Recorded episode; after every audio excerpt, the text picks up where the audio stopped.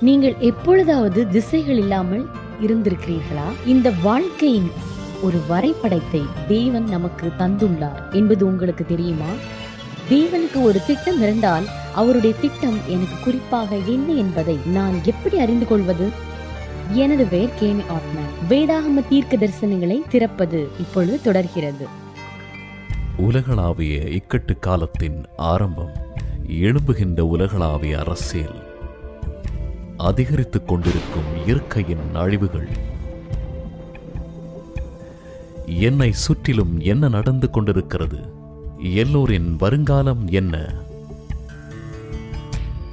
உலகளாவிய செய்தியாளர் கேமி ஊட்மேனோடு இணைந்து வேதாகம தீர்க்க தரிசனங்களின் விடைகளை பெற ஒரு பயணம். அவருடைய உலக பயணங்களில் நிஜ வாழ்க்கையின் போராட்டங்களை நேரடியாக பார்த்தவர். ஆனால் அதன் மத்தியில் நம்பிக்கையின் அற்புதங்களை கண்டிருக்கிறார்.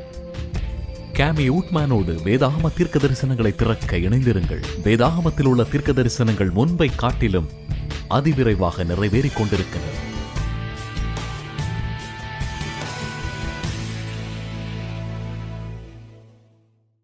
வேதாகம தீர்க்க தரிசனங்களை திறப்பது இன்று எங்களுக்கு கடந்த பதினாலு நாட்கள் வேதாகமத்தின் ஒரு அற்புதமான ஆய்வாக இருந்தது. வாழ்க்கையில் சில கடினமான கேள்விகளை கேட்டோம். பதிலளித்தோம். இப்பொழுது வேதாகம தீர்க்க தரிசனங்களை திறப்பில் எங்கள் காலத்திலிருந்து நீங்கள் கற்றுக்கொண்ட புதிய சத்தியம் என்ன என்பதை எங்களுக்கு தெரியப்படுத்துங்கள். நீங்கள் ஏதாவது நிகழ்ச்சியை தவறியிருந்தால் AWR dot ORG slash bible என்ற இனிப்புக்கு சென்று முழு தொடர் நிகழ்ச்சியையும் பார்க்கலாம். இந்த தலைப்பு ஒன்றோடு ஒன்று கட்டப்பட்டிருந்தால் வரிசைப்படி பார்க்க கவனமாயிருங்கள். அது மாத்திரமல்ல ஆன்லைன் மூலம் உங்கள் கேள்விகளுக்கு சந்தேகங்களுக்கும் பதிலளிக்கவும் வேத பாடம் கொடுக்கவும் ஆசிரியர்கள் காத்திருக்கிறார்கள். ஆன்லைன் மூலம் ஆயிரக்கணக்கான மக்கள் வேத பாடம் பெற்று வருகிறார்கள்.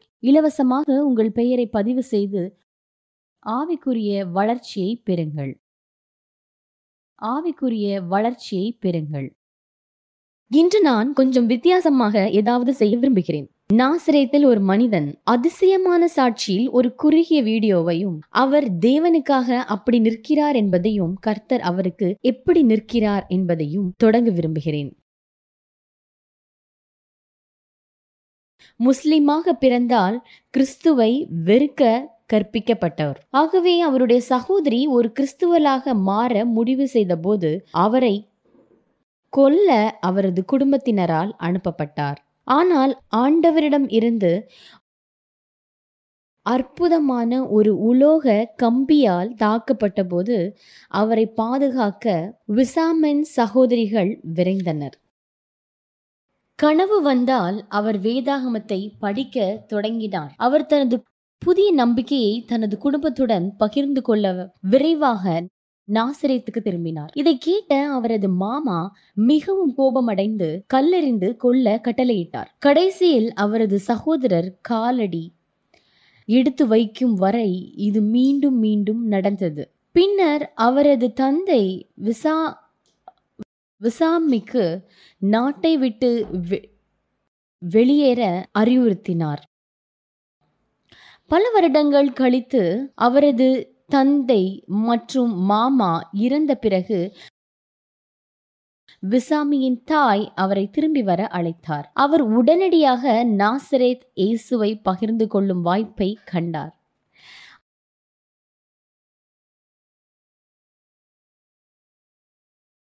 செல்வாக்கு செலுத்தும் மையத்தை அமைப்பதற்கு அவர் முயன்றார். அங்கு தனது சக மக்களுக்கு ஆங்கிலம் கற்பிக்க வேதாகமத்தை பயன்படுத்தினார். அவர் தனது சமூகத்தினர் இடையே ஏடபிள்யூஆர் பேம்ப்ளெட்டை கொடுத்தோம். சமீபத்தில் விஷயங்கள் மோசமானவைகளாக மாறின. இறந்த அவரது மாமாவின் மகன்கள் விசாமியின் மனைவி ஆண்ட்ரி கீழே உள்ள சலசலப்பை கேட்டு என்ன என்று பார்க்க வெளியே விரைந்தார். விசாம் கடுமையான சிக்கலில் இருப்பதை அவள் உடனே அறிந்தாள். அவள் முழங்காலில் விழுந்து ஜெபிக்க ஆரம்பித்தாள். ஆனால் பின்னர் அவரது சொந்த உறவினர் தனது கத்தியை வெளியே விசாமியை குத்தினார். ஆனால் அவரது ஆச்சரியத்தில் கத்தி அவரை காயப்படுத்தாமல் விட்டுவிட்டது. அப்பொழுது விசாமியின் சகோதரர் வளைந்த கத்தியை எடுத்துக்கொண்டு விசாமியின் சகோதரர் தேவனின் மனிதனை கொல்ல மீண்டும் முயற்சிக்கவும் பின்வாங்கிய போது அவர்கள் மிரட்டினார். எங்கே எப்பொழுது என்று உங்களுக்கு தெரியாது. ஆனால் நாங்கள் உங்களை கொல்வோம். பல மாதங்களுக்கு பிறகு விசாமிக்கு அதிர்ச்சியூட்டும் தொலைபேசி அழைப்பு வந்தது. அதே இரண்டு உறவினர்கள் தங்கள் மோட்டார் சைக்கிள் ஓட்டும்போது கொல்லப்பட்டனர். தேவன் நமக்கு ஆதரவாக இருந்தால் நமக்கு எதிராக யார் இருக்க முடியும்? என்பதை இது எனக்கு நினைப்பூட்டுகிறது. இந்த அதிசய நிகழ்வு முஸ்லிம் சமுதாயத்தை மிகவும் ஆத்திரப்படுத்தியது. ஏடபிள்யூஆர் தொலைபேசி சுவிசேஷத்தை பயன்படுத்த சரியான நேரம் இது என்று விசாம் அறிந்திருந்தார். பிரசங்கங்களை அரம்பு மொழியில் மொழிபெயர்க்க அவர் உடனடியாக ஒருவரை நாடினார். ஜெமெல் என்ற ஒருவரை கண்டுபிடித்தார். அவர் உடனடியாக உதவ ஒப்புக்கொண்டார். ஒப்புக்கொண்டார். ஜமீல் சில நேரங்களில் இரவு வரை வேலை செய்தார். வேதாகமத்தின் அடிப்படையிலான பிரசங்கங்களை மொழிபெயர்த்தார். அவர் படிக்கும்போது பாப்டிஸ்ட் சபையை சேர்ந்த தனது நண்பர்கள் ஒருவரிடம் பகிர்ந்து கொள்ள வேண்டிய கட்டாயத்தில் இருந்த விளக்கு காட்சியால் அவர் பெரிதும் ஈர்க்கப்பட்டார். இந்த பிரசங்கத்தால் அவர் மிகவும் ஆச்சரியப்பட்டார். அவர் தனது போதகருடன் பகிர்ந்து கொண்டார். அவர் படித்தவற்றால் ஈர்க்கப்பட்டார். பின்னர் அவர் தனது சபையில் பிரசங்கிக்க விசாமியை நாடினார். பாப்டிஸ்ட் சபையில் தீர்க்க தரிசனம் நமது சுகாதார செய்தி நமது சுகாதார செய்தி மற்றும் ஹெலன் ஒயிட்டின் எழுத்துக்களை பகிர்ந்து கொண்ட விசாம் அவர்களுடைய இருதயங்களை மிகவும் உறுதியாக இருந்தன. போதகரும் அவருடைய முழு சபையும் ஏழாம் நாள் அட்வென்டிஸ் சபையில் ஞானமுழுக்கு பெற முடிவு செய்தன. ஒரு அழகான ஓய்வு நாளில் தாங்கள் ஜோர்டான் ஆற்றில் ஒரு சபை சேவையை நடத்தினோம். பின்னர் ஒவ்வொன்றாக அவர்கள் தண்ணீருக்குள் நுழைந்தார்கள். ஹெல்டர் வான் மெக்கேவுடன் இந்த விலை மதிப்பெற்ற ஆத்துமாக்களை ஞானஸ்தானம் செய்த மகிழ்ச்சி விசாமிக்கு இருந்தது. அது தேவனின் சக்தியின் அற்புதமான சாட்சியும் அல்லவா? உங்களுக்கும் எனக்கும் அவருடைய இறுதி திட்டம் என்ன? பூமியின் வரலாற்றின் தொடக்கத்திலிருந்தே தேவன் அவ்வாறு ஒரு திட்டத்தை வைத்திருந்தார். நண்பர்களை ஜெபிப்போம். பரலோக தகப்பன் நம் இருதயங்களின் ராஜா உன் வார்த்தைகளால் மட்டுமே என் உதடுகள் அபிஷேகம் செய்யுங்கள். எங்கள் இருதயங்களை திறந்து எங்கள் மனதை தேவனே நீங்கள் சத்தியத்திற்கு கூர்மைப்படுத்துங்கள். எனவே இந்த கடைசி நாட்களுக்கு நாங்கள் தயாராக இருக்கிறோம். நீங்கள் எங்களை பாதுகாக்கிறீர்கள் என்பதை நாங்கள் அறிவோம். இயேசுவின் நாமத்தில் ஆமென். இந்த குறிப்பிட்ட செய்திகளை உங்களுக்கு பகிர்ந்து கொள்வதில் நான் மிகவும் உற்சாகமாக இருக்கிறேன். ஏனென்றால் இதுதான் என்னை எழுப்புகிறது. தனிப்பட்ட முறையில் என்னையும் என் வாழ்க்கையும் வழிநடத்தியது. உலகை பின்தொடர்வதில் இருந்து சொர்க்கத்தை பின்தொடர்வது வரை கருப்பொருளை நினைவில் கொள்ளுமோ? அது வேதாகமத்தில் இருந்தால் அதை நான் நம்புவேன். அது வேதாகமத்தில் இல்லை என்றால் அது எனக்குரியது அல்ல. இன்று ஆதியாகமம் முதல் வெளிப்படுத்தல் வரை கிறிஸ்துவுக்கும் சாத்தானுக்கும் இடையிலான பெரும் போராட்டத்தின் முழு கதையையும் நாம் மறைக்கப் போகிறோம். நீங்கள் தயாரா? உங்களில் எத்தனை பேர் இதற்கு முன்பு ஜூஸ் செய்திருக்கிறீர்கள்? நீங்கள் சுமார் இருபது கேரட்டை எடுத்து சிறிய கொப்பையில் சாரி எடுங்கள். நான் அதை வேதத்துக்கு வேதாகமத்துக்கு செய்ய போகிறேன். இதை நீங்கள் என்னுடன் காட்சியெடுத்த வேண்டும் என்று நான் விரும்புகிறேன். எசேக்கியல் இருபத்தி எட்டாம் அதிகாரத்தில் லூசிஃபர் என்ற தூதருடன் எங்கள் கதையை தொடங்குகிறார். அவன் ஒரு மறைக்கும் கேரூப் என்று விவரிக்கப்படுகிறார். பழைய ஏற்பாட்டில் இருந்து யாத்ராகமும் இருபத்தி ஐந்தாம் அதிகாரத்திற்கு செல்ல வேண்டும். அங்கு ஒரு ஸ்தலத்தை வேதாகமும் விவரிக்கிறது. இந்த ஸ்தலம் முக்கியமானது. இது ஆசாரிப்பு கூடாரம் என்று அழைக்கப்படுகிறது. இந்த ஸ்தலத்தை ஒரு காரணத்திற்காக உருவாக்க தேவன் மோசேக்கு அறிவு அறிவுறுத்தினார். இன்று நமக்கு ஒரு காரணம். அந்த வாசஸ்தலம் மிகவும் பரிசுத்தமான இடமாகும். இது பரலோகத்தில் தேவனின் சிங்காசனம் அறையில் பிரதிபலிப்பாகும். அந்த சிங்காசன அறையில் உடன்படிக்கையை பெட்டி என்று ஒன்று இருந்தது. அதன் மேல் கிருபாசனம் இருக்கை அமர்ந்திருக்கிறது. கிருபாசன பெட்டி தேவனின் சிங்காசனத்தை குறிக்கிறது. இது நமக்கு மிக முக்கியமான ஒன்றை கூறுகிறது. பரலோகத்தில் தேவன் சிங்காசனத்தில் அஸ்திவாரம் அவருடைய சட்டம். நீங்கள் பார்க்கிறீர்கள் ஏனென்றால் பத்து கட்டளைகள் உடன்படிக்கை பெட்டியின் உள்ளே காணப்படுகின்றன. பேழையின் இருபுறமும் இரண்டு தேவ பேழையின் இருபுறமும் இரண்டு தூதர்கள் இருந்தார்கள் என்று வேதாகமம் கூறுகிறது. அந்த வார்த்தை கேரூப் என்று பாதுகாத்தல் என்பதாகும். லூசிஃபர் தேவனின் சட்டத்தை பாதுகாக்கவும் கருதப்பட்டார். அவர் தேவனின் முன்னிலையில் நின்றார். தேவனுடைய அரசாங்கத்தின் அஸ்திவாரமான நியாய பிரமாணத்தின் புனிதத்தை அவர் காக்க வேண்டியதாய் இருந்தது. ஆனால் எசேக்கியல் இருபத்தி எட்டில் வேதாகமத்தில் நமக்கு சொல்கிறது லூசிஃபர் அவனுக்குள் அக்கிரமாவோ பாவமோ காணப்படும் வரை எல்லா வகைகளும் பரிபூர்ணமாக இருந்தார். அக்கிரமம் பாவம் என்றும் பாவம் என்ன என்றும் தேவனின் வார்த்தை கூறுகிறது. மீறுதல் அல்லது சட்டத்தை மீறுதல். ஆகவே தேவனின் சட்டத்தை பார்க்க வேண்டிய லூசிஃபர் அந்த சட்டத்திற்கு எதிராக திரும்புகிறார். ஆகவே தேவனின் நியாயப்பிரமாணத்தின் பேரில் முதல் போர் பரலோகம் முழுவதும் வெடித்தது. சாத்தான் சட்டத்தை வெறுக்கிறான். பரலோகத்தில் உள்ள தேவ தூதர்களில் மூன்றில் ஒரு பகுதியை லூசிஃபர் ஏமாற்றினார் என்று வேதாகமம் சொல்கிறது. பில்லியன் கணக்கான தூதர்கள் லூசிஃபர் ஹேய் புனித தேவ தூதர்களே என்னுடன் தீயவர்களாக இருக்க வேண்டும். இல்லை அது ஏமாற்றாக இருக்காது. அது அதைவிட மேன்மையாய் மற்றும் தந்திரமானவர். ஏசாயா பதினாலில் அதிகாரத்தின் புத்தகம் லூசிஃபரை அறிவித்தது. நான் உன்னதமானவரைப் போல் இருப்பேன் என்று கூறுகிறது. உன்னதமானவரைப் போல் இருப்பது தேவனைப் போல் நீதியுள்ளவர் அல்லது சரியானவர் என்று அர்த்தம். அவரைப் போலவே பரிசுத்தமும் லூசிஃபர் அவர் உண்மையில் சொல்கிறார் நான் தேவனைப் போல் பரிசுத்தமாக இருக்க முடியும். சில சட்டங்கள் அதை எப்படி செய்வது என்று சொல்லாமல் அந்த வாதத்தை இதற்கு முன்பு நீங்கள் கேள்விப்பட்டிருக்கிறீர்களா? தேவனைப் போல இருக்க நமக்கு சட்டம் தேவையில்லை என்று. நண்பர்களே சுய நீதியின் ஒரு வாதம்.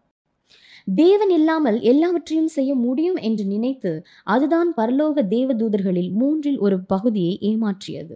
உங்கள் மனதில் திரைப்படங்களில் இதுவரை நீங்கள் என்ன பின்தொடர்கிறீர்கள் என்று நம்புகிறேன். ஏனென்றால் இந்த காவிய கதை தான் நமது உலகம் எப்படி தொடங்கியது மற்றும் நமது கிரகம் எத்தகைய கொந்தளிப்பில் இருப்பதாக காரணத்தை காட்டுகிறது. உன்னையும் என்னையும் காப்பாற்ற தேவனுக்கு ஒரு சிறிய திட்டம் இருப்பதால் இந்த நிலை தற்காலிகமானது.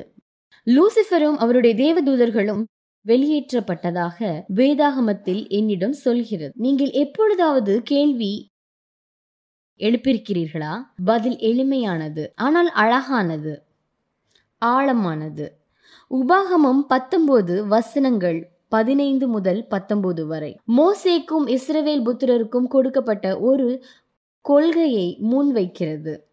இது கட்சிகளுக்கிடையில் ஒரு சர்ச்சையை எழுந்த போதெல்லாம் இருவருக்கும் இடையில் ஒரு மூன்றாம் தரப்பு இருக்க வேண்டும். இப்பொழுது அதே கொள்கையை பரலோகத்தில் உள்ள எங்கள் கதைக்கு எடுத்து செல்வோம். லூசிஃபரும் அவரை தேவதூதர்களும் பரலோகத்தில் எத்தனை பக்கங்கள் உள்ளன? இரண்டு எதிரி பக்கங்கள். உங்களிடம் தேவனும் அவருடைய பரிசுத்த தேவ தூதர்களும் இருக்கிறார்கள். உங்களுக்கு லூசிஃபரும் அவருடைய ஏமாற்றப்பட்ட தேவதூதர்கள் உள்ளனர். இது ஒரு முட்டுக்கட்டை இருப்பதை போன்றது. பிசாசு தேவன் மீது குற்றம் சாட்டுகிறார். அந்த நேரத்தில் பிசாசின் தீர்ப்பை தேவன் நியாயமற்றதாக தோன்றிருக்கும். ஏனென்றால் குற்றம் சாட்டப்பட்ட தேவனும் குற்றச்சாற்றப்பட்ட தேவனும் நீதிபதியாக இருந்திருப்பார். இசேக்கியல் இருபத்தி எட்டு பதினேழு பதினேழு.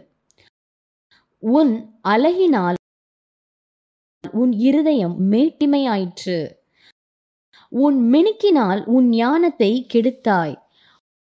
உன்னை தரையிலே தள்ளி போடுவேன். ராஜாக்கள் உன்னை பார்க்கும்படி உன்னை அவர்களுக்கு முன்பாக வேடிக்கையாக்குவேன் என்று தேவன் கூறுகிறார். இந்த சொல் ஒருவித தீர்ப்பாக தோன்றுகிறது. மேலும் சாத்தான் ஆச்சரியப்படுவதை நீங்கள் சித்தரிக்கலாம். ஆம் யார் தேவனை நீங்கள் தீர்ப்பளிக்க போகிறீர்கள்? பரலோகம் அனைத்தும் லூசிஃபரை நியாயத்தீர்க்க தேவன் பயன்படுத்துவார் என்று நடுவர் அந்த மூன்றாம் தரப்பு யார்? சில இரவுகளுக்கு முன்பு நினைவில் கொள்ளுங்கள் நாங்கள் மில்லியன் மற்றும் தீர்ப்பை பற்றி படித்தோம். இந்த நேரத்தில் பரலோகத்தில் உள்ள புஸ்தகங்களை மீறி சென்றவர்கள் காப்பாற்றப்பட்டவர்களா? நடுவர் கேளுங்கள் நடுவர் தேர்வு பற்றி நாம் தெரிந்து கொள்ள வேண்டிய மூன்று விஷயங்கள் உள்ளன. முதலிடம் ஒரு நபர் ஒரு நடுவர் தேர்ந்தெடுக்கப்பட்டால் அநேகர் குற்றத்தை பற்றி சிறிதும் தெரியாதவர்களாய் தேர்வு செய்ய விரும்புகிறார்கள். சரி. என்ன நினைக்கிறேன்? லூசிஃபர் தேர்ந்தெடுத்த போது லூசிஃபர் தேர்ந்தெடுத்த போது மனிதநேயம் எங்கே இருந்தது? இந்த கட்டத்தில் மனித இனம் இன்னும் உருவாக்கப்படவில்லை. இதுவரை மனிதன்களாக நாங்கள் அந்த நடுவர் மன்றத்தில் இருக்க தகுதியுடையவர்கள் நடுவர் உறுப்பினர்களாக இருக்க வேண்டிய இரண்டாவது தேவையை பார்ப்போம். ஒரு நீதிபதி சட்டத்தை மதிக்கும் குடிமகனாக இருக்க வேண்டும். ஆதாமும் ஏவாளும் தங்கள் இருதயத்தில் எழுதப்பட்ட தேவனுடைய நியாயப்பிரமாணத்தினால் படைக்கப்பட்டவர்கள் என்பதை நாம் அறிவோம். எனவே மனிதர்கள் மீண்டும் நடுவர் உறுப்பினர்களாக இருக்க தகுதியுடையவர்கள். ஒன்று குருந்தியர் ஆறு ரெண்டிலிருந்து மூணு. பரிஸ்தவான்கள் உலகத்தை நியாயம் தீர்ப்பீர்கள் நியாயம் தீர்ப்பார்கள் என்று அறியீர்களா? ஓரளவு நடுவர்களாக பணி ஆற்றுவதற்கான தேவன் படைத்த மன்னர்கள் நாங்கள். எனவே இந்த நடுவர் மன்றத்தில் பணியாற்ற ஆண்களும் பெண்களும் மூன்று புள்ளிகளும் தகுதி அதிசயங்களையும் காண்கிறார். இவைதான் என்னை நியாயம் தீர்க்க வேண்டுமா? அதை பற்றி சிந்திக்கலாம். ஒரு நாள் அவர் மனித இனத்தால் நியாயம் தீர்க்கப்படுவார் என்று சாத்தான் தேவனிடமிருந்து கண்டுபிடிக்கும் போது அவர் அடுத்து என்ன செய்வார்? அவர் நடுவர் உறுப்பினர்களாக லஞ்சம் கொடுக்கவோ முயல்கிறார். அவர் தனது பொய்களை ஏதேனின் மரத்தில் தொடங்குகிறார்.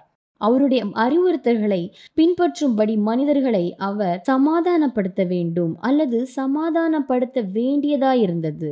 தேவனின் அல்ல தோட்டத்தில் சாத்தான் ஏவாளை வஞ்சிக்கும் போது நீங்கள் ஏவாளிடம் தீயவர்களாக இருக்க விரும்புகிறீர்களா? இல்லை அது வேலை செய்திருக்காது. அது மிகவும் வெளிப்படையாக இருந்திருக்கும். எனவே அதற்கு பதிலாக அவன் ஏவாள் என்று கூறுகிறார். நீங்கள் தேவனைப் போலவே எப்படி இருக்க முடியும் என்பதை காட்டுகிறேன். அது தெரிதா பரலோகத்தில் உள்ள தேவ தூதர்களில் மூன்றில் ஒரு பகுதியை தேவனுக்கு பதிலாக அவருடைய வழிகளை பின்பற்றும்படி அதே பொய் இது. பழைய பாம்பு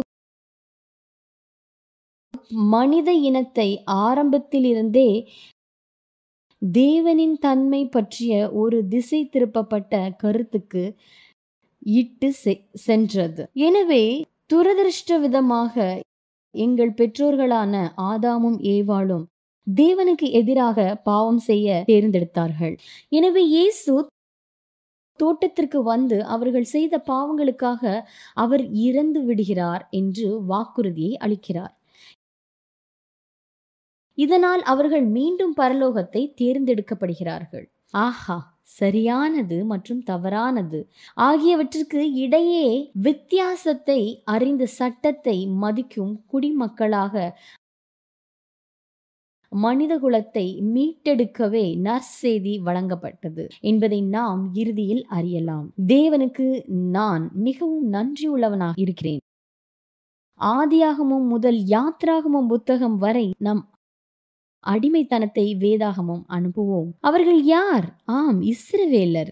இப்பொழுது கேளுங்கள் லூசிஃபர் தேவனுக்கு எதிராக பரலோகத்தில் தேர்ந்தெடுத்த போது தேவனின் வழியை அவன் விரும்பவில்லை. சங்கீதம் எழுபத்தி ஏழு பதிமூணு. என்ன சொல்கிறது தெரியுமா? அதில் தேவனே உமது வழி பரிஸ்து ஸ்தலத்தில் உள்ளது. நம்முடைய தேவனைப் போலவே பெரிய தேவன் யார்? ரட்சிப்பின் செய்தியை உலகம் முழுவதற்கும் கொண்டு வர விருக்கும் அவர்களை தம்முடைய மக்களாக பயன்படுத்த அவர் தயாராகி வருகிறார். தேவன் இஸ்ரவேலுக்கு விசேஷமான ஒன்றை கொடுக்கிறார். அதை வரைபடம் அல்லது தேவனின் ஐபிஎஸ் என்று அழைக்கலாம் தேவனின் ஜிபிஎஸ் என்று அழைக்கலாம். ரட்சிப்பின் நற்செய்தி திட்டம் தேவன். எங்களுக்கு ஒரு வரைபடம் தேவை என்று தெரியும். அவருடைய ஜிபிஎஸ் நாம் இழந்தவர்களை சுற்றி திரிவோம். வீட்டிற்கு திரும்புவதற்கு வழிகாட்டுதல் தேவை என்று அவர் முன்னறிவித்தார். எனவே தேவன் இஸ்ரவேலரை அன்பாக பார்க்கிறார். நான் உங்களுக்கு ஒரு சிறப்பு பரிசை வழங்கப் போகிறேன் என்று அவர் கூறுகிறார். அந்த பரிசில் வழி இருக்காது. இந்த வரைபடத்தை இந்த சிறப்பு ஜிபிஎஸ் உலகம் முழுவதும் கொடுக்க இஸ்ரவேலர்களை பயன்படுத்த விரும்புகிறேன். ரட்சிப்பின் நற்செய்தி திட்டத்தை இஸ்ரவேலர்கள் மூலம் உலகம் முழுவதும் கொடுக்க அவர் விரும்புகிறார். தேவனின் ஆசரிப்பு கூடாரம் பர்லோகத்தில் தேவனின் சிங்காசன அறையில் பிரதி ஒன்றை கண்டதும் இஸ்ரவேலர்களால் கட்டப்பட்ட பூமியில் வனாந்திரத்தில் சாத்தான் எப்படி ஆத்திரமடைந்திருக்க வேண்டும் என்பதை புரிந்து கொண்டு கற்பனை செய்ய ஆரம்பிக்கலாம். ஏனென்றால் தேவனின் ரட்சிப்பின் திட்டத்தை புரிந்து கொள்ள இப்பொழுது மனிதர்களுக்கு வாய்ப்பு கிடைக்கும். வீழ்ந்த தேவதூதர்களின் படைப்பை சாத்தான் சுற்றி வளைக்க ஆரம்பித்திருக்க வேண்டும். ஆகவே இது எல்லா மக்களையும் ரட்சிப்புக்கு வழிநடத்தும் விஷயம். நாம் அதை வெறுக்கிறோம்.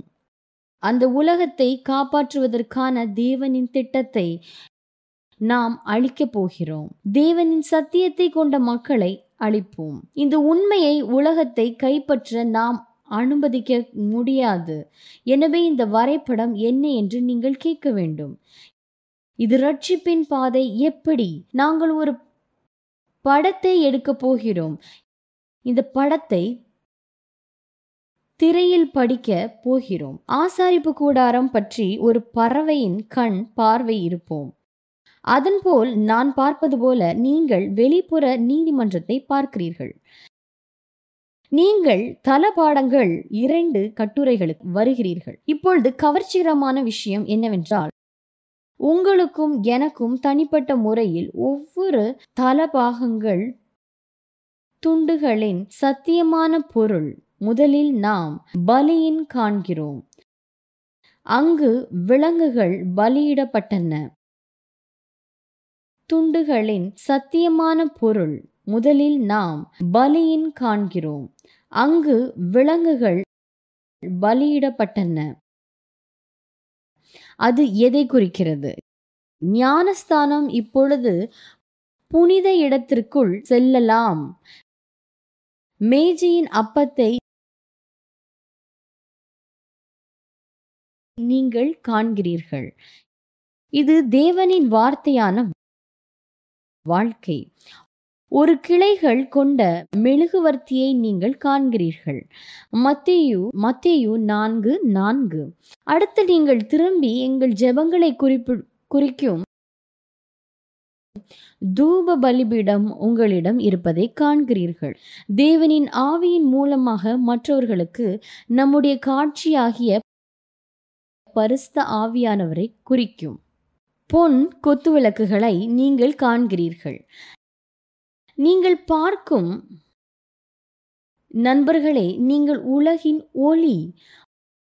நீங்கள் இயேசுவுக்கு பிரகாசமாக பிரகாசிக்க வேண்டும். இது உங்கள் சாட்சி நண்பர்களை பற்றியது. இப்பொழுது மகா பரிசு பரிசுத்த ஸ்தலத்துக்குள் செல்லலாம். உடன்படிக்கை பெட்டியை காண்கிறீர்கள்.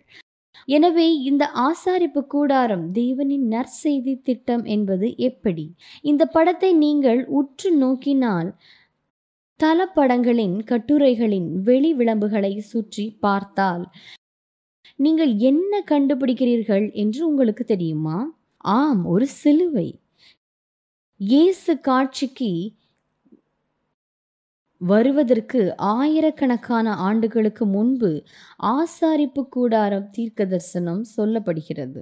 ஆசாரிப்பு கூடாரம் நம்முடைய பாவங்களுக்காக கிறிஸ்து சிலுவையில் மறிக்கும் என்று தீர்க்க தரிசனம் கூறுகிறது.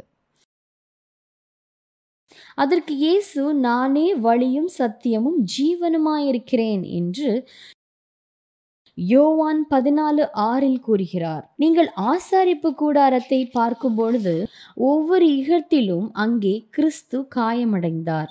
இடது கையில் ஒரு ஆணி வலது கையில் ஒரு ஆணி தலையில் முள்முடி அவர் உடைந்த இருதயத்தால் இருந்தார்.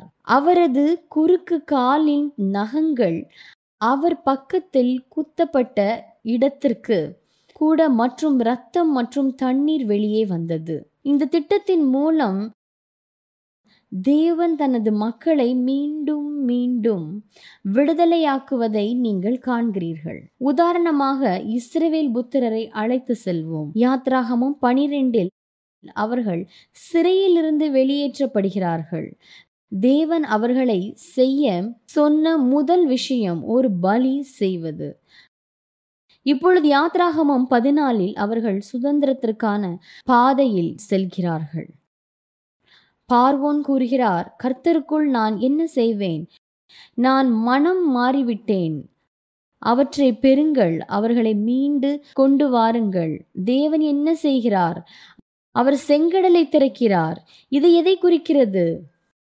யாவரும் ஞானஸ்தானம். யாத்ராகமம் பதினாறில் அவர்கள் செங்கடலின் மறுபுறம் சென்ற பிறகு நாங்கள் பசியாக இருக்கிறோம். தேவன் நம் மக்களுக்காக என்ன செய்தார் என்று யுகிக்கவா? அவர் மன்னாவை ஆளுகிறார். பரலோகத்திலிருந்து மேஜையின் அப்பத்தை குறிக்கிறது. யாத்ராகமும் பத்தொன்பதில் தேவன் அவர்களை நோக்கி விசித்திரமான புதையல். நீ உலகத்திற்கு என் ஒளி என் மக்கள் பூமிக்கின் ரட்சிப்பை கொண்டு வர நான் பயன்படுத்த போகிறேன். சாரம் சக்தியில் தேவர் அவர்களை அழைத்து வருகிறார். கர்த்தர் மோசையை நோக்கி பலிபிடத்தை குறிக்கும் ஜெபத்தில் இருதய தயாரிப்பில் என்னுடன் சந்திக்க மூன்று நாட்கள் மூன்று நாட்கள் தங்களை தயார்படுத்திக் கொள்ளும்படி என் மக்களுக்கு நீங்கள் சொல்ல வேண்டும் என்று நான் விரும்புகிறேன். அவர்கள் ஏன் தங்கள் இருதயங்களை தயாரிக்க வேண்டும்? ஏனெனில் இருவதில் என்ன நடக்கிறது என்று என்பது சரிதான். கர்த்தர் இயங்கி பத்து கட்டளைகள் பேசுகிறார். இப்பொழுது இயேசுவின் வாழ்க்கையும் அது ஆசாரிப்பு கூடாரத்தின் வடிவத்தையும் எவ்வாறு பொருத்துகிறது என்பதை பார்ப்போம். இயேசு விலங்குகளிடையே ஒரு மேல் அறையில் பிறந்தார். ஒரு பலிபிடத்தில் பிறந்தார் என்று சொல்லலாம். அவர் முப்பது வயதில் ஞானஸ்தானம் பெற்றார். அதுதான் பலிபீடம். பின்னர் அவர் சாத்தானால் அவர் சோதிக்கப்பட வனாந்திரத்திற்கு அழைத்து செல்லப்பட்டார். கற்களை அப்பமாக மாற்றுவதே அவருக்கு முதல் சோதனை ஆகும். இரண்டாவது சோதனையானது இந்த தளத்திலிருந்து உம்மை தூக்கி எறிந்துவிட்டு தேவனிடம் ஒரு பெருமை மிக்க ஜெபத்தை வழங்குவது.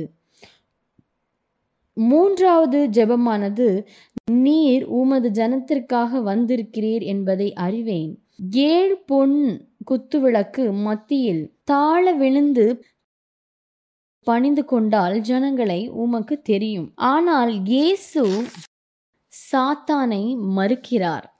இயேசு மூன்று சோதனையும் வென்றார். இணைந்து நியாயப்பிரமாணத்தை பிரசங்கிக்க புதிய ஏற்பாடு புத்தகத்தை பார்ப்போம். மத்தேயு மார்க்கு லூக்கா யோவான் அன்னிவரும் கிறிஸ்துவின் பலியை கையாளுகிறார்கள். அப்போஸ்தலர்கள் என்ற அடுத்த புத்தகம் பரிஸ்த ஆவியின் ஞானஸ்தானத்தை பற்றியது.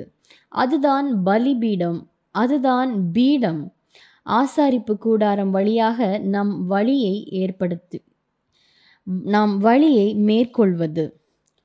பின்னர் வெளிப்படுத்தல் நம்மை மிக பரிசுத்த ஸ்தலமான தேவனின் சிம்மாசன அறைக்குள் கொண்டு வருகிறது. நண்பர்களே இந்த வரைபடத்தை நாம் தெரிந்து கொள்ள வேண்டும். இது ரட்சிப்பின் திட்டம். எனவே நாம் சேமிக்க விரும்பும் போது ஒரு செயல்முறை உள்ளது என்பதை இப்பொழுது நான் அறிவேன். ரோமர் பத்து ஒன்பது கூறுகிறது நான் முதலில் யாரை ஏற்க வேண்டும்?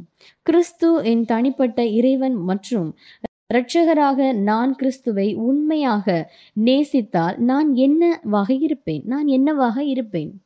ஞானஸ்தானம் பெற்றார். இப்போ நாம் இங்கே நிற்கலாமா? ஞானஸ்தானத்திற்கு அப்பால் கர்த்தரின் பாதையில் இன்னும் நிறைய இருக்கிறதா? ஆம் உள்ளது. அடுத்து நாம் உண்மையிலேயே ஞானஸ்தானம் பெற்றால் நான் கிறிஸ்து பின்பற்றுகிறேன் என்றால் நான் தேவனுடைய வார்த்தையை படித்து உரிமை பெற விரும்புகிறேன். எங்கள் உறவை ஆழப்படுத்த தேவனுடன் பிரச்சனை செய்வேன். அவருடைய நல்ல அன்பை பற்றி மற்றவர்களிடம் சாட்சி கூறுவேன். ரட்சிப்பின் தேவனின் பாதையில் இருக்கும்போது நீங்கள் இறுதியில் எங்கு வழிநடத்தப்படுகிறீர்கள் என்று யூகிக்கிறீர்களா? அது சரி. யோவான் பதினாலு பதினைந்தில் இயேசு கூறுகிறார் நீங்கள் என்னிடத்தில் அன்பாயிருந்தால் என் கற்பனைகளை கைக்கொள்ளுங்கள். இந்த ரட்சிப்பின் திட்டத்தில் இயேசு பிசாசு கோபம் படுகிறான் நிச்சயமாக முழு பழைய ஏற்பாடு உண்மையில் பிசாசு எப்படி வரைபடத்தை வரைந்திருக்கும் அழிக்க முயற்சித்திருக்கிறது.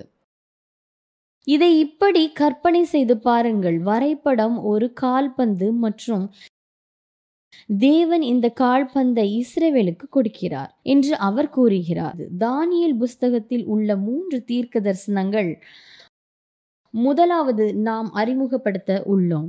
முதல் தீர்க்க தரிசனம் எழுபது வார தீர்க்க தரிசனம் இந்த தீர்க்க தரிசனம் என்ன? எழுபது வாரங்களில் பரிசுத்த ஸ்தலம் வரும் என்று இஸ்ரவேலிற்கு தேவன் சொல்வது தீர்க்க தரிசனம் இந்த தீர்க்க தரிசனம் என்ன?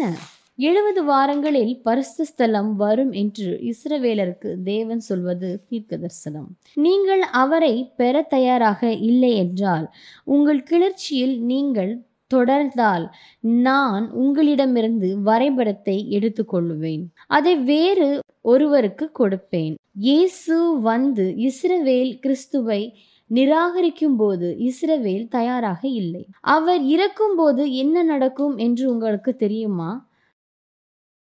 இந்த செய்தியை உலகமெங்கும் எடுத்து செல்லும்படி தேவன் இஸ்ரவேலுக்கு அந்நிய பாஷைகளை அறிவிக்கிறார். முதலாவதாக இஸ்ரவேலரை ஆவிக்குரிய இஸ்ரவேலரை தாக்க அவன் ரோமை எழுப்புகிறான். ஆனால் ஒரு கிறிஸ்துவர் இறக்கும் ஒவ்வொரு முறையும் அது அவருக்கு எதிராக செயல்படுவதை சாத்தான் காண்கிறான். ஏனென்றால் அவர்களுடைய ரத்தம் விதை போன்றது. இது பெருகுகிறது. முதன் முன் எப்போதையும் விட உறுதியாக சாத்தான் கூறுகிறான். இப்பொழுது நான் என் தந்திரத்தை மாற்ற வேண்டும். இது தானியலின் புத்தகத்தில் உள்ள மூன்று கால வரிசை தீர்க்க தரிசனங்களில் இரண்டாவதாக நமக்கு அறிமுகப்படுத்துகிறது. ஆயிரத்தி இருநூத்தி அறுபது ஆண்டுகளில் தீர்க்க தரிசனம் நாம் படிக்கும்போது இந்த தீர்க்க தரிசனம் ஒரு சிறிய கொம்பு என்று அழைக்கப்படும் ஒரு சக்தி உயரம் என்று கூறுகிறது. இந்த மிருக சக்தியை இந்த கள்ள தெய்வீக சக்தியை எவ்வாறு பயன்படுத்துகிறார்கள்? எங்கள் வரைபடத்தை மீண்டும் திரையில் வைப்போம். நீங்கள் பார்க்கிறீர்கள். நண்பர்களே நினைப்பில் வையுங்கள். ஒவ்வொரு வேதாகம சத்தியத்திற்கும் சாத்தானுக்கு அவர் அவன் கள்ளத்தனம் செய்கிறது. எனவே இருண்ட காலத்தில் என்ன நடந்தது? ஆயிரத்தி இருநூத்தி அறுபது ஆண்டு காலம் சரி. இருண்ட காலத்தின் சபை இருண்ட காலத்தின் சபை. நான் என்ன சொல்வது? கிறிஸ்துவின் பலியை குறிக்கும் பலியின் பலிபீடம் கீழே போடப்பட்டு அதற்கு பதிலாக தியானம் என்ற போதனையுடன் மாற்றப்பட்டது. உங்கள் பாவத்திற்கு பணம் செலுத்த கிறிஸ்துவின் தியாகம் போதாது என்று மக்களுக்கு கூறப்பட்டது. எனவே நீங்கள் தியானம் செலுத்த வேண்டும். கிறிஸ்துவின் துன்பத்தில் செயல்திறன் அவருடைய தியாகம் கீழே போடப்பட்டது மற்றும் ஒரு கள்ள நோட்டு அதன் இடத்தில் கற்பிக்கப்பட்டது. இரண்டு யுகங்களின் திருச்சபை கூறுகிறது உண்மையாக ஞானஸ்தானத்தின் இடத்தில் குழந்தைகளை தெளிப்பதை மாற்றுவோம். இது ஒப்புதல் வாக்குமூலம் மற்றும் முழு மனிதருடன் மனம் திரும்புதல். அவர்கள் அதை அதை ஜெபத்தோடு மட்டுமல்லாமல் அவர்கள் பரிசுத்த ஸ்தலத்திற்கு சென்று தேவனுடைய வார்த்தையை தேவனுடைய வார்த்தையை நீங்களே புரிந்து கொள்ள முடியாது. போதகர் மட்டுமே அதை விளக்க முடியும். தேவனுடைய வார்த்தையை விட ஆசாரிப்பு கூடாரத்தின் மரபுகள் முக்கியம். அவர்கள் அதை செய்தது மட்டுமல்லாமல் அவரது வரலாறு காட்டுகிறது. ஆனால் அவர்கள் தூப பலிபீடத்தை அடைந்தார்கள். இது ஜெபத்தை குறிக்கிறது. மேலும் நீங்கள் தேவனிடம் நேரடியாக ஜெபிக்க முடியாது. நீங்கள் ஒரு ஆசாரியன் வழியாக செல்ல வேண்டும். உண்மையில் அவர்கள் தங்கள் இரண்டு ஸ்தலத்தை உருவாக்கி ஒரு திரைச்சிலையை பிரித்து ஒரு மனிதர் தேவனின் இடத்தில் அமர்ந்து மற்ற ஆண்களின் வாக்குமூலங்களை கேட்டான். இது தேவன் பரிசுத்த ஸ்தலத்தின் பிரதிபலிக்கிறது. நண்பர்களே இந்த கள்ள போதனைகள் தேவாலயத்திற்கு வெளியே வெளிச்சத்தை வைக்கின்றன. இதனால் இருண்ட காலத்தை உருவாக்குகிறது. இறுதியாக ரோமன் கத்தோலிக்க திருச்சபை மிக பரிசுத்த ஸ்தலத்திற்கு சென்று தேவனுடைய நியாயப்பிரமாணத்தையும் அவருடைய கட்டளைகளையும் எடுத்து அவர்களுடன் குழப்பம் அடைந்தது. இந்த தொடரில் விவரங்களை ஒன்றாக பார்க்க அநேக நேரம் செலவிட்டோம். அவர்கள் நான்காவது கட்டளை ஏழாம் நாள் ஓய்வு நாள் ஆராதனை வைத்தார்கள். தேவனின் ஜிபிஎஸ்ஐ குழப்ப சாத்தான் உறுதியாக இருக்கிறான். நீங்கள் இழக்க வேண்டும் என்று அவன் விரும்புகிறான். நாங்கள் விருத்தி அடைக்க வேண்டுமா? தேவன் இப்பொழுது என்ன செய்ய போகிறார்? சரி இன்னும் ஒரு தீர்க்க தரிசனம் இருந்தது. இது ரெண்டாயிரத்தி முந்நூறு ஆண்டு தீர்க்க தரிசனம் ரெண்டாயிரத்தி முந்நூறு ஆண்டுகளின் முடிவில் ஆயிரத்தி எண்ணூற்றி நாற்பத்தி நாலு முடிவடையும் என்று கூறுகிறது. நண்பர்களே இது ஒரு ஆழமான ஆய்வு. இது எங்கள் தே வேதாகமம் வேதாகமம் பயிற்றினர்களிடம் கேட்குமாறு பரிந்துரைக்கிறேன். ஆனால் நான் இதை சுட்டிக்காட்ட வேண்டும். இந்த ரெண்டாயிரத்தி முந்நூறு ஆண்டு கால பகுதியில் ஆசாரிப்பு கூடாரம் சுத்தம் செய்யப்படும் அல்லது மீட்பமைக்கப்படும். தானியில் எட்டு பதினாலு கூறுகிறது. பின்பு பரிசுத்த ஸ்தலம் சுத்திகரிக்கப்படும். எனவே இதை பாருங்கள். ஐநூறு ஆண்டுகளில் எங்கள் தேவன் என்ன செய்ய தொடங்குகிறார் என்பது உங்களுக்கு தெரியும். இருண்ட காலங்களில் வீசப்பட்ட ஒவ்வொரு உண்மையையும் அவர் மீட்டெடுக்க தொடங்குகிறார். சத்தியங்கள் கீழே போடப்படுவரை காட்டும் எங்கள் கடைசி வரைபட ஸ்தலத்திற்கு திரும்ப எங்கள் தேவன் என்ன செய்கிறார் என்பதை உன்னிப்பாக பாருங்கள். ஆயிரத்தி முன்னூறுகளில் பூமியில் காட்சியில் வரும் ஜான் விக்லெஃப் என்ற ஒரு மனிதன் இருந்தார். விக்லெஃப் தேவன் என்ன செய்கிறார் என்று இருந்தார். அவர் வேதாகமத்தை சாதாரணமாக மக்களின் மொழியில் மொழிபெயர்க்கிறார். இதனால் மேஜை அப்பம் மீட்டமைக்கிறது. அதனால்தான் நாம் ஒவ்வொருவருக்கும் இன்று நாம் சொந்த மொழியில் படிக்க ஒரு வேதாகமம் உள்ளது. நண்பர்களே நான் ஆயிரத்தி முன்னூறுகளில் வாழ்ந்திருந்தால் நான் ஜான் விக்லிஃபை சுற்றி வந்திருப்பேன். இப்பொழுது ஆயிரத்தி நானூறுகளில் மார்டின் லூத்தர் ஆயிரத்தி ஐநூறுகளில் புரொட்டஸ்டன் சித்தரிப்பதை தொடங்குகிறார்கள். அவர்கள் மூலமாக சிலுவையில் கிறிஸ்து இயேசுவின் தியாகம்தான் தியானம் அல்ல. நம்முடைய பாவங்களுக்கு பணம் செலுத்திய செலுத்துகிறது என்ற உண்மையை தேவன் மீட்டெடுக்கிறார். எனவே நான் அந்த நேரத்தில் வாழ்ந்திருந்தால் நான் ஒரு லுத்ரனாக இருந்திருப்பேன் என்று எனக்கு தெரியும். லுத்ரன் இயக்கத்திற்காக தேவனை துதியுங்கள். ஆமேன். ஆயிரத்தி ஐநூறுகளில் பிரெஞ்ச் படையினர் இயக்கத்தின் நிறுவனர் ஜான் கால்வன் என்ற நபர் காட்சிக்கு வந் வருகிறார்.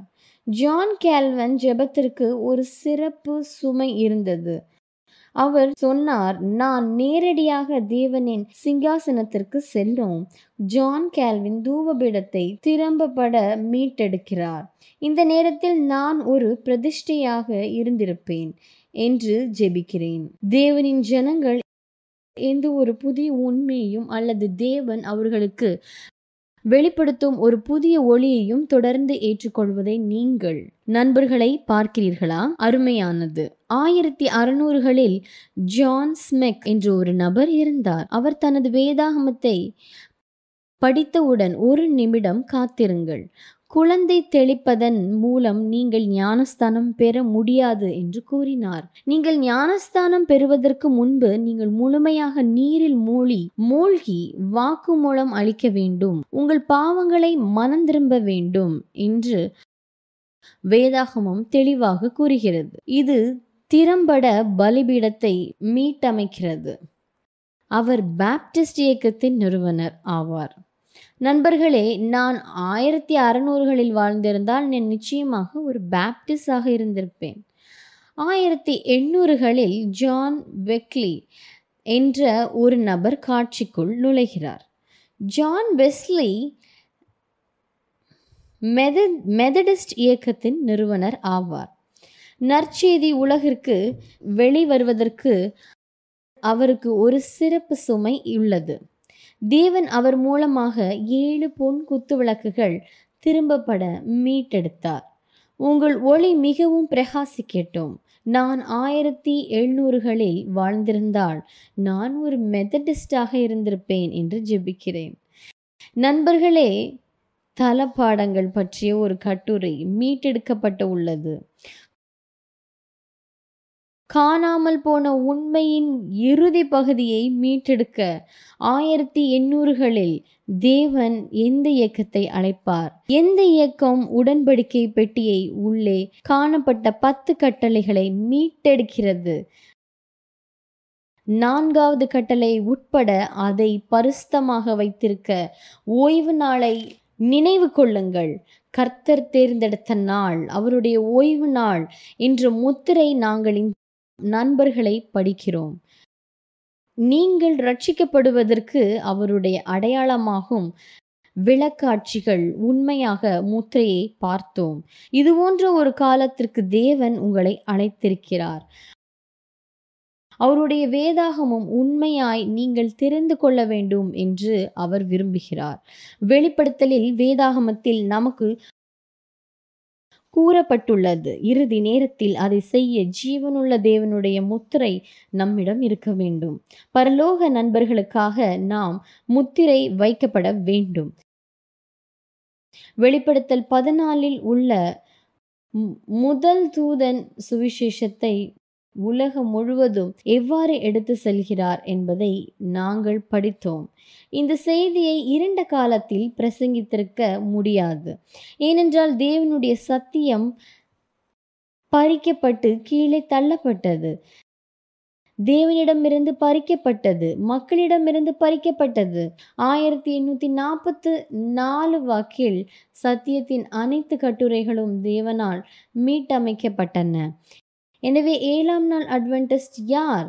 எங்கள் பாரம்பரியன் Lutheran Baptist Methodist Presbyterian Presbyterian தேவனால் மீட்டெடுக்கப்பட்ட இந்த உண்மைகளை எல்லாம் அவருடைய முழு பிரதிஷ்டை முழுவதாக எடுத்துக்கொண்டு பூமியின் வரலாற்றில் கால வரிசைக்கு கீழே நகர்த்தினோம். ஆயிரத்தி தொள்ளாயிரத்தி எண்பத்தி எட்டாம் ஆண்டில் ஒரு கால்பந்து விளையாட்டு இருந்தது.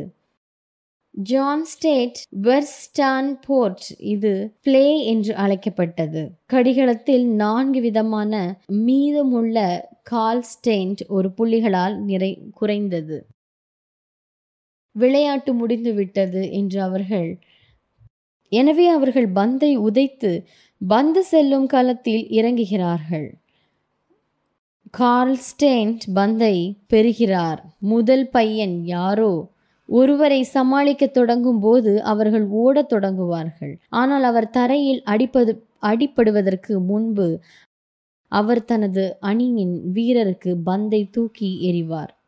களத்தில் மறுபக்கத்தில் இசைக்குழு ஏற்கனவே கொண்டாட்டத்தில் அணிவகுத்து வருகிறது. இரண்டாவது பையன் பந்தை எடுத்து ஓடத் தொடங்குகிறான். வர்ணையாளர்கள் உற்சாகமாக மடக்கினார்கள். அவர்கள் குரல் எழுப்புகிறார்கள். ஏனென்றால் இரண்டாவது பையன் சமாளிக்கப்படுகிறான். ஆனால் அவன் தரையில் அவன் பந்தை அணைக்கிறான்.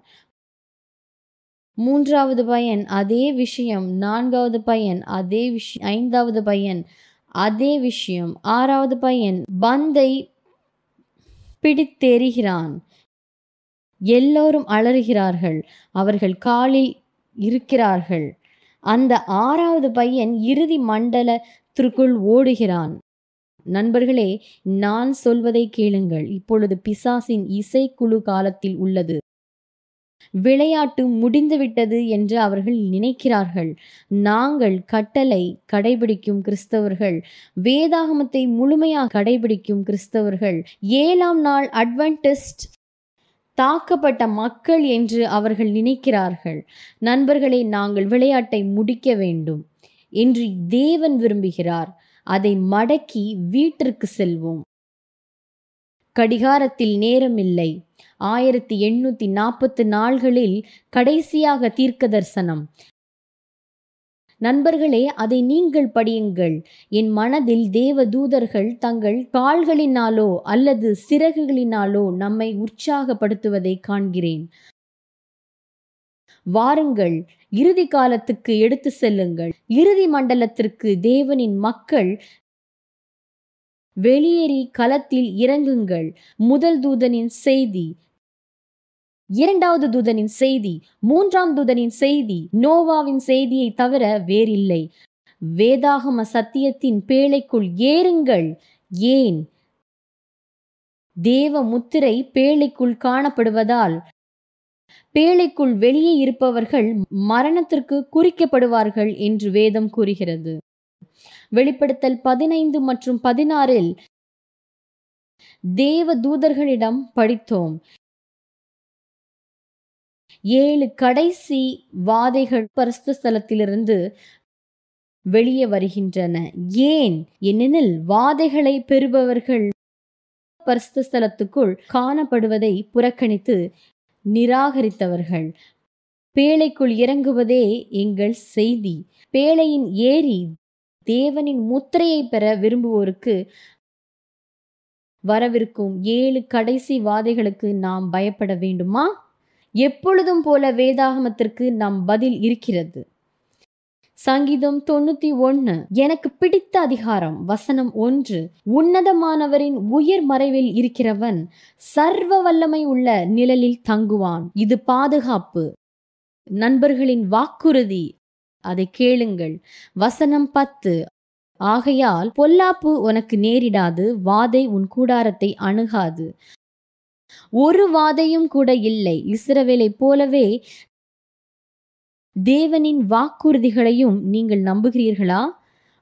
பூமியின் வரலாறு முழுவதிலும் உள்ள நம்முடைய தேவன் நமக்கு அளித்த ஒவ்வொரு வாக்குறுதியும் காத்துள்ளார். அவர் தனது குணாதிசயத்தை நிரூபிக்க மிகவும் தயாராக இருக்கிறார். உங்கள் அப்பமும் தண்ணீரும் நிச்சயம் கிடைக்கும் என்று அவர் வாக்குறுதி அளிக்கிறார். நான் அவரை நம்புகிறேன். ஏசாயா நாற்பத்தி மூணு ஒன்று மற்றும் ஐந்தில் தேவன் கூறுகிறார் பயப்படாதே நான் உன்னுடனே இருக்கிறேன்.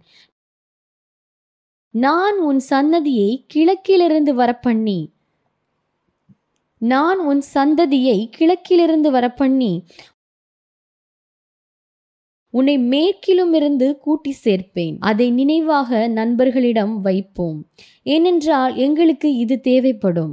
ஒருவேளை நாம் நினைப்பதை விட விரைவில் ஒரு நாள் உங்களுக்கு சொந்தமான ஒரு புதையல். அது உங்களிடமிருந்து யாரும் எடுக்க முடியாத ஒரு ஒரே உடைமை. நீங்கள் உங்கள் மனதில் சேமித்து வைத்திருப்பதுதான். ஒவ்வொரு கண்ணும் அவர் வருகிறதை காணும். அவர்களின் கல்லறையில் இருந்த நீதிமான்கள் அவரை காற்றில் சந்திக்க எப்படி எழுப்பப்படுகிறார்கள் என்பதை நாம் ஆய்வு செய்துள்ளோம். இது ரகசியம் அல்ல நண்பர்களே ஏமாற வேண்டாம். ஆயிரத்தி எண்ணூத்தி நாற்பத்தி நாலில் ஆண்டுகளின் புத்தகங்கள் மீண்டும் திறக்கப்பட்ட போது வெளிப்படுத்தல் பனிரெண்டு பத்தில் சாத்தான் தேவனுடைய ஜனங்கள் மீது குற்றம் சாட்டப்படுகிறதை காண்கிறோம்.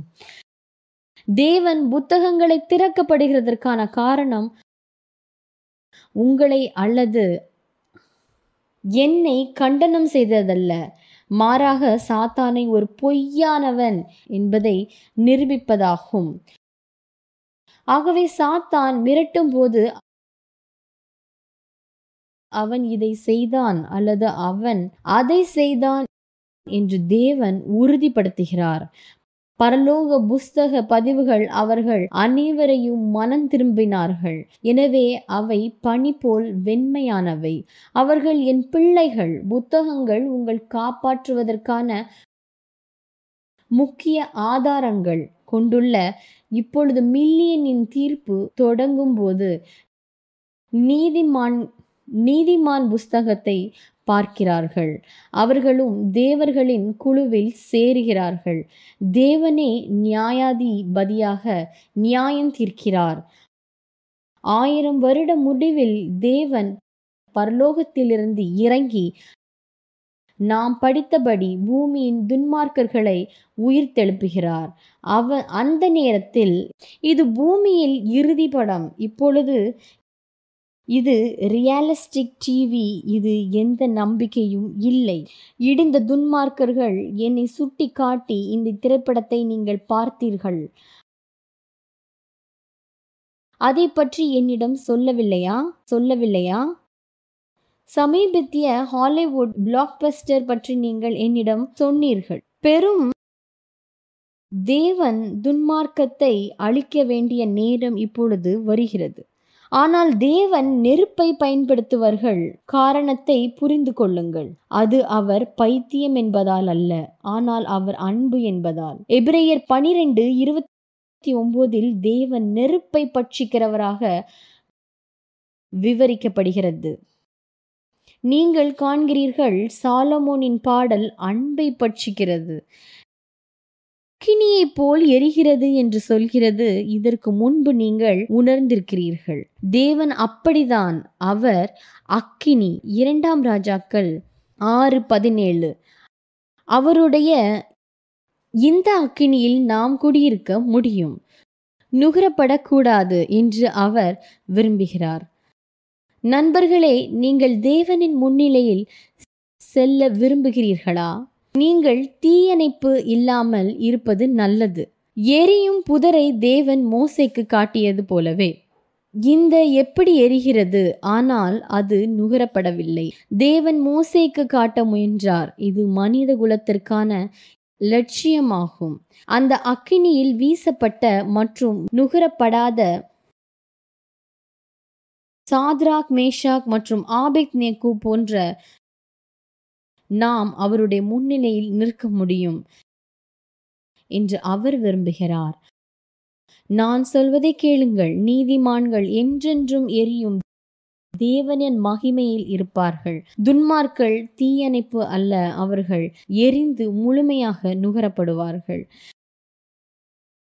தேவன் அவர்களை பரலோகத்திற்கு அனுமதிக்க மாட்டார். ஏனென்றால் பரலோகம் அவர்களுக்கு நரகமாக இருக்கும். பிசாசு அறை அவ்வாறு புரட்டுகிறது என்று நீங்கள் பார்க்கிறீர்கள்.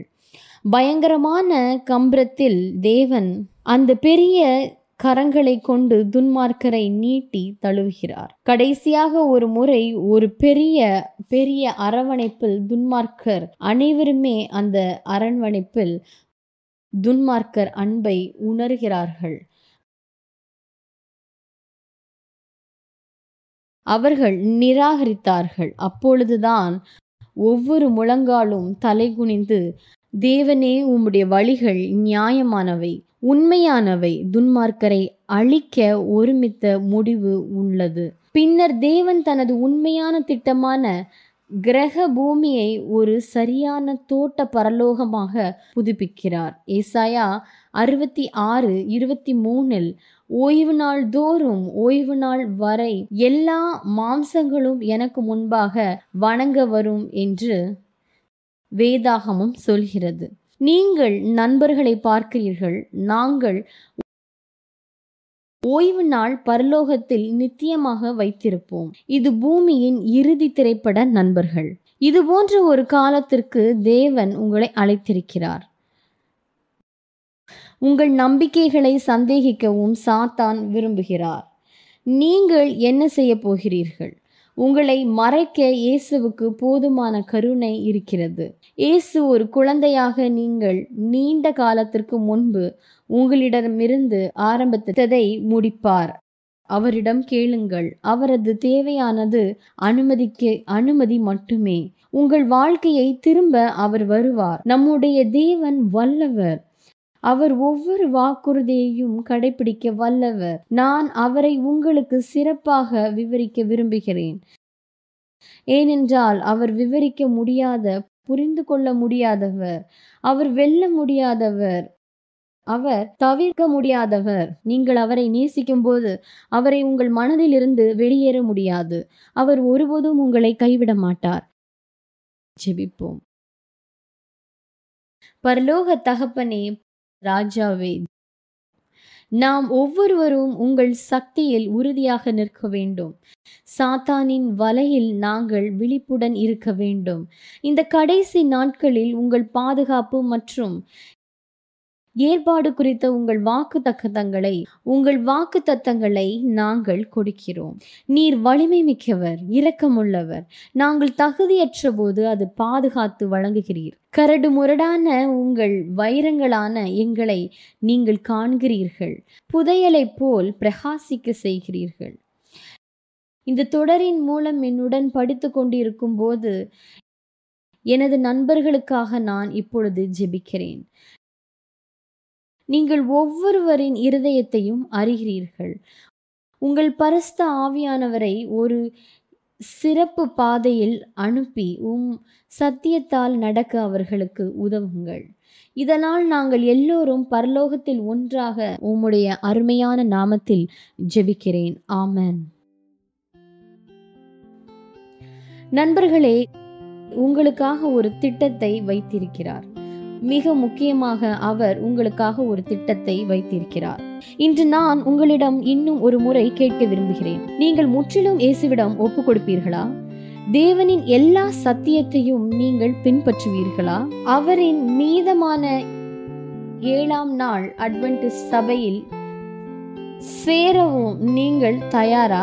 அவர் மீது நீங்கள் வைத்திருக்கும் அன்பிலிருந்து நீங்கள் ஞானஸ்தானத்தை பற்றி சிந்திக்கிறீர்கள் என்றால் இன்றே செய்யுங்கள் நண்பர்களே. நீங்கள் அந்த உறுதியை ஏற்றுக்கொள்வதை காண்பதை நாங்கள் விரும்புகிறோம். எங்களுடன் இணைய விருப்பப்பட்டவர்கள் இணைப்பை கிளிக் செய்க.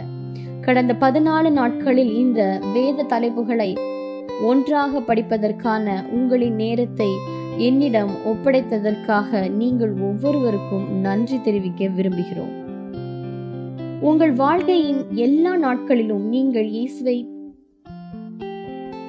பற்றுவீர்கள் என்று நான் நம்புவேன்.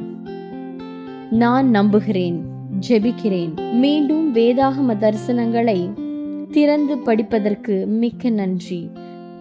தேவன் உங்களை ஏராளமாக ஆசிர்வதிப்பாராக.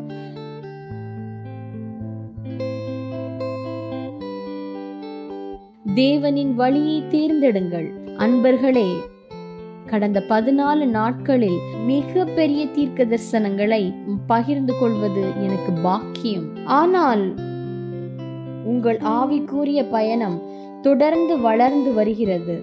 முக்கிய கிறிஸ்துவர்களிடம் நெருங்கி வரவும். அவருடைய பரலோக ராஜ்யத்திற்கு உங்களை தயார்படுத்தவும் உதவும். AWR dot ORG slash bible என்ற இனிப்புக்கு சென்று முழு தொடர் நிகழ்ச்சியையும் பார்க்கலாம். இந்த தலைப்பு ஒன்றோடு ஒன்று கட்டப்பட்டிருந்தால் வரிசைப்படி பார்க்க கவனமாயிருங்கள். அது மாத்திரமல்ல ஆன்லைன் மூலம் உங்கள் கேள்விகளுக்கு சந்தேகங்களுக்கும் பதிலளிக்கவும் வேத பாடம் கொடுக்கவும் ஆசிரியர்கள் காத்திருக்கிறார்கள். தேவனின் வழியை தேர்ந்தெடுங்கள். அன்பர்களே தேவன் உங்களை ஆசிர்வதிப்பாராக.